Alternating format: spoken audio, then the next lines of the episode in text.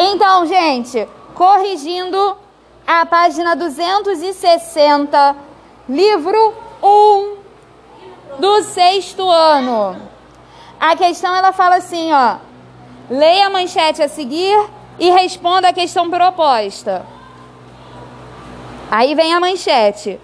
Petrobras confirma a descoberta de petróleo na bacia Potiguar.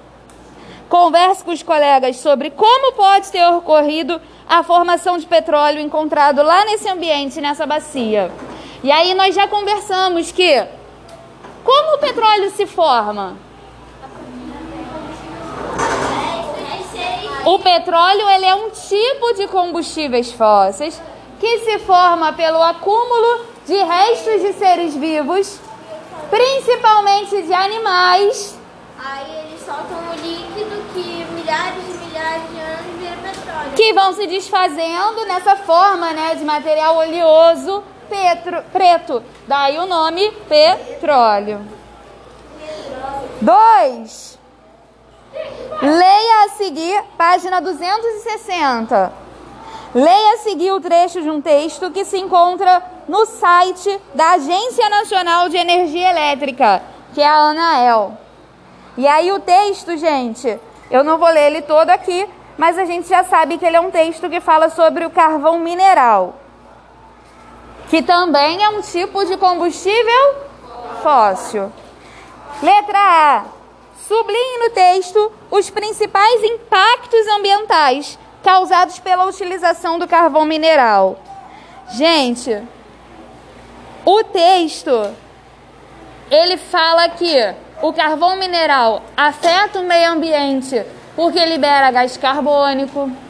Nós sabemos que o carvão mineral ele é prejudicial para o meio ambiente porque ele tem que ser explorado, porque nesse processo de exploração ele contamina o solo. E aí você vai sublinhar no texto, ó.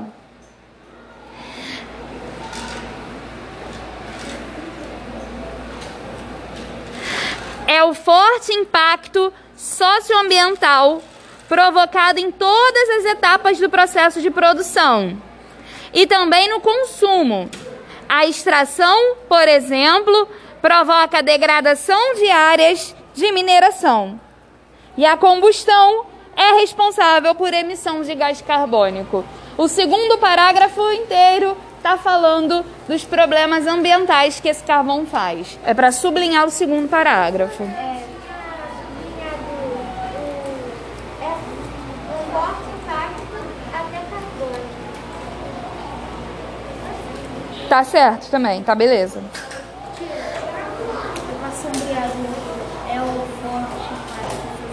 É. Isso, até carbônico lá no final. Letra B de bola. Qual a importância do carvão mineral? Bem, ele é poluente, mas ele é importante? Sim. Porque a partir desse carvão, nós conseguimos produzir energia elétrica. A partir das usinas termoelétricas. Tá bom?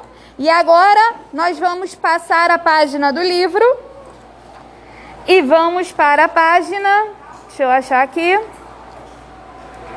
268. 268 e 269. Vamos fazer esta página agora. Vamos para a correção da página 268, gente. 268. Na questão 1. Acompanha comigo, turma. O professor da turma de Cássia montou um experimento ao lado. Em seguida, ele despejou 150 ml de água em cada recipiente. Então, tem o recipiente A, ele está rico em areia, e o recipiente B está rico em argila. A gente está vendo isso aí na imagem. Letra A. Assinale verdadeiro ou falso. A água escoa mais lentamente na garrafa B, pois essa amostra de solo apresenta maior porosidade. Isso é verdade ou mentira? Isso é mentira. A garrafa B, ela tem argila. A argila é menos, mais porosa. Isso aí. Segunda, segunda alternativa. As partículas da garrafa A são maiores do que as partículas da garrafa B. E por isso tem mais porosidade. Sim, verdade. Verdade.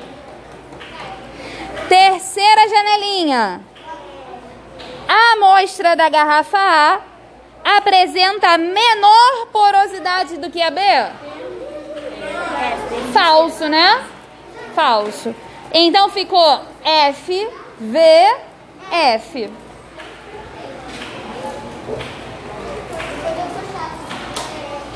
Dois. Sublinhe no texto. Tem um texto acima que eu não vou ler porque ele é bem grandinho. Os fatores que contribuem para a compactação do solo na agricultura. Gente, fatores que contribuem para a compactação do solo: o uso de máquinas pesadas, como tratores, a presença de animais pesados, como bois, o solo ser formado por argila, um solo argiloso, ajuda o solo a ficar mais compacto do que um solo arenoso a falta de água. Se o solo estiver muito seco, ele fica compacto. Então você tem que achar aí no texto esses fatores para sublinhar. Tem aí, ó, da primeira linha, influência de máquinas e vai até gado na terceira linha. Sublinhar? Tá? B de bola. Até o quê? Gado. No caderno, explique com suas palavras como a compactação do solo pode ser prejudicial. E aí, gente, o solo que é compactado, ele dificulta o crescimento das plantas. Então, para quem trabalha com agricultura, isso pode ser um problema. Ainda tem isso. O solo compactado, ele está mais sujeito à erosão. Ele vai se danificar com mais facilidade. Ok? Sabem um bom jeito de diminuir a compactação do solo? Adicionando min... minhocas. Minhocas. Viramos a página, fomos para 269, questão 3. Nós temos um texto, e aí, letra A. O nome do processo natural de formação de areia, citado no texto. Qual é o nome do processo que forma areia? Erosão. As rochas sofrem erosão, quer dizer, elas vão se desfazendo e vai se tornando grãos menores, como areia, pedras.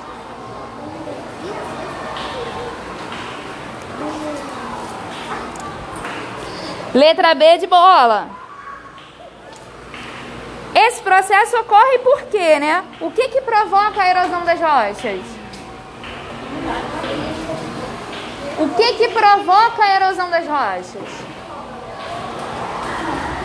O clima, chuva, vento, raios, a exploração causada pelo humano. A erosão das rochas pode acontecer por causa natural, mas também por causa humana. Chuva, vento, descargas elétricas ou ação humana.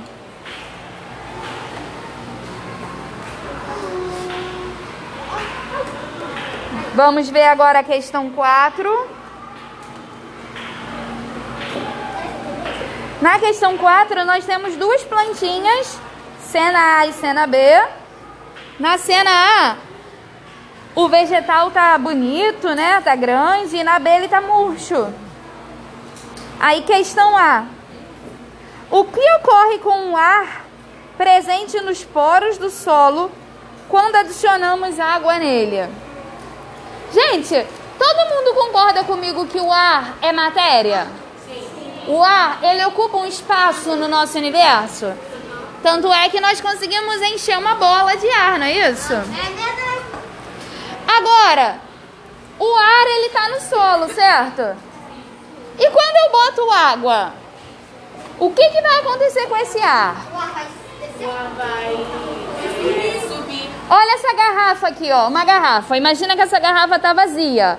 Ela não vai estar tá vazia de verdade, ela vai estar tá cheia de ar. Tudo bem?